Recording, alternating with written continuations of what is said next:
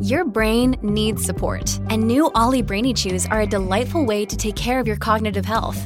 Made with scientifically backed ingredients like Thai ginger, L-theanine, and caffeine, Brainy Chews support healthy brain function and help you find your focus, stay chill, or get energized. Be kind to your mind and get these nootropic chews at ollie.com. That's O L L Y.com. These statements have not been evaluated by the Food and Drug Administration. This product is not intended to diagnose, treat, cure, or prevent any disease.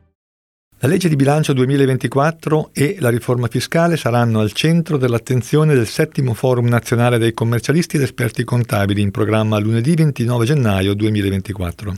L'evento sarà fruibile dalle 9 alle 18 in diretta televisiva su Classi NBC, canale 507 di Sky, e in diretta streaming su piattaforma certificata che consentirà ai commercialisti ed esperti contabili di maturare 8 crediti formativi. Per partecipare è necessario iscriversi gratuitamente al link italiaoggi.it barra forum commercialisti, link visibile anche nel sommario di questo podcast. Io sono Marino Longoni e questo è l'Italia Oggi, il podcast che riprende le migliori notizie del quotidiano Italia Oggi. Ciao a tutti, ecco alcune delle notizie più interessanti pubblicate su Italia Oggi di venerdì 19 gennaio.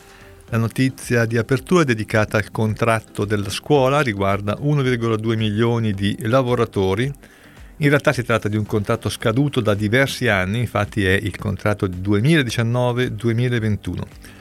L'intesa economica era stata in parte anticipata, ma prevede aumenti interessanti per tutto il comparto. A regime si prevede un aumento medio di 190 euro per i direttori dei servizi amministrativi, 124 euro per i docenti, 96 euro per il personale ATA.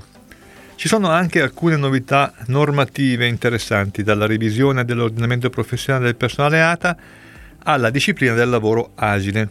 La formazione continua dei docenti è considerata a tutti gli effetti servizio e dunque dovrà essere retribuita.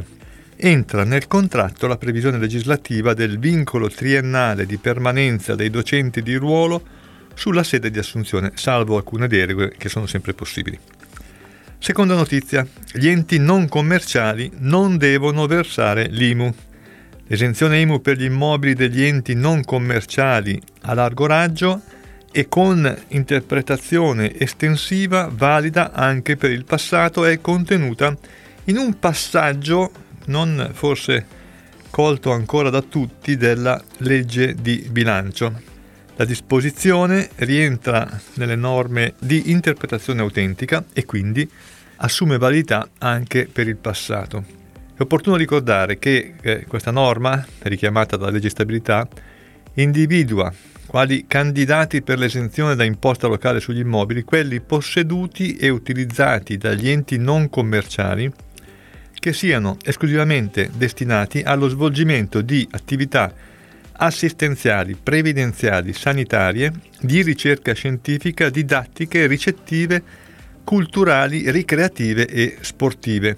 Quindi gli immobili utilizzati in questo ambito sono esenti da IMU e la cosa interessante è che siccome alcuni comuni avevano utilizzato le norme precedenti per applicare l'imposta e spesso questa imposta era stata contestata, laddove c'era stata una contestazione, beh, è evidente che eh, con questa interpretazione autentica ha ragione chi contesta l'imposta. Ma eh, ci potrebbe essere anche il caso di chi ha pagato l'IMU per gli anni passati e ora con questa interpretazione autentica, valida anche per il passato, potrebbe valutare l'opportunità di presentare istanza di rimborso per le annualità passate.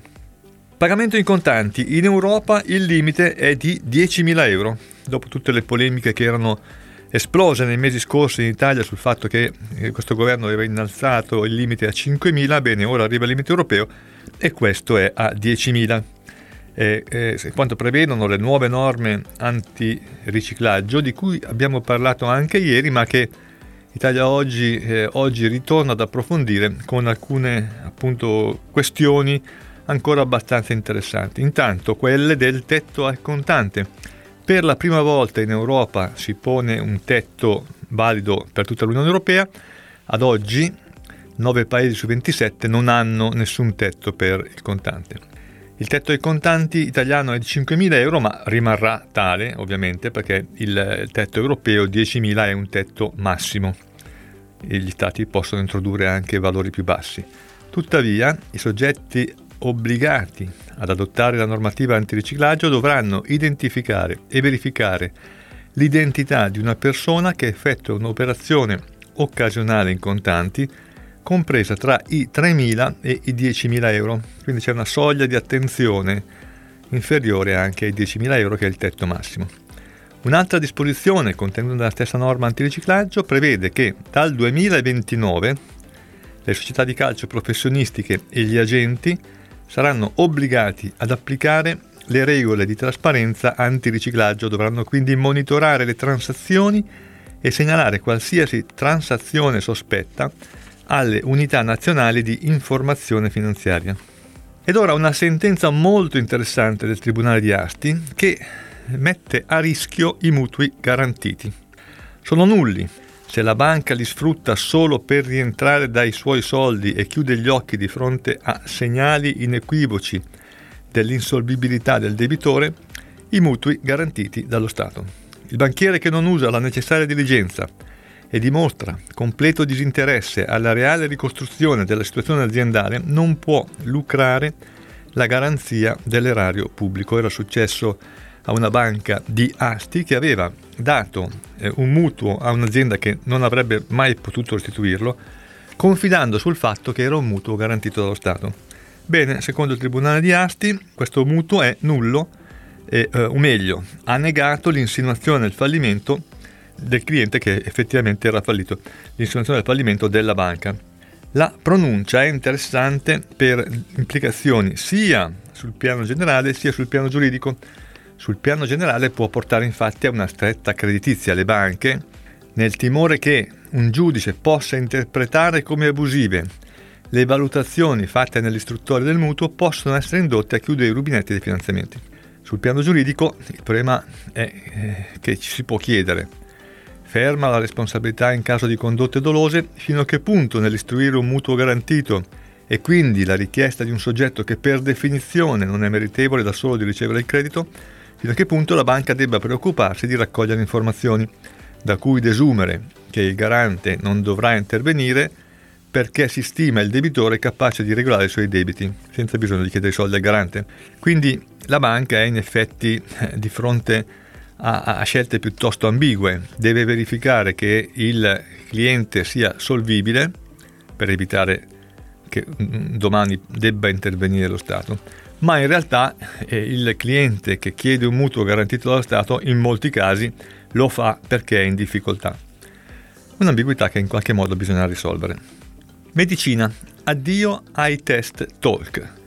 La nuova modalità di esame introdotta nel 2023 è stata bocciata dal TAR del Lazio con una sentenza del 17 gennaio, dopo solo un giorno dall'apertura della procedura di iscrizione alla sessione di quest'anno, che è stata aperta appunto il 16 gennaio. Il Tribunale ha accolto il ricorso presentato da alcuni studenti bocciati alla prova del 2023, andando ad annullare anche gli stessi bandi di concorso dello scorso anno tra l'altro sono attesi giudizi su altri 3.500 ricorsi. Il test tuttavia non sarà ripetuto e coloro che hanno superato la prova rimarranno immatricolati senza conseguenze. Ricorrenti quindi non saranno reintegrati, anzi. La sentenza, riconoscendo la non correttezza del sistema TOLC, ha anche bloccato lo scorrimento delle graduatorie. Il problema era che i candidati avevano contestato la uh, falsa applicazione del, del principio della par condicio perché l'anno scorso c'erano state due prove con quesiti identici e quindi, sostengono i ricorrenti, chi ha fatto la seconda sessione può aver avuto informazioni da chi aveva già fatto la prima sulle domande che erano state poste. Il problema è stato riconosciuto serio dal TAR che a questo punto ha, annullato definitivamente questo tipo di prove. Ora, secondo quanto eh, anche Italia Oggi ha anticipato un paio di giorni fa, la ministra Anna Maria Bernini ha annunciato l'imminente riforma del sistema di accesso che potrebbe andare verso una graduale eliminazione del numero chiuso.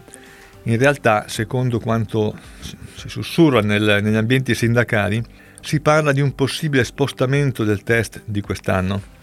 I sei mesi sarebbero aperti a tutti, quindi tutti gli studenti potrebbero iscriversi alle facoltà di medicina, eh, odontoiatria, eccetera, eccetera, per sei mesi. E la selezione sarebbe successiva, quindi chi ha sostenuto in modo regolare gli esami e non ha avuto grosse difficoltà andrà avanti, chi invece non è riuscito nemmeno a partire sarà fermato definitivamente. Questo è tutto per oggi, a risentirci alla prossima occasione.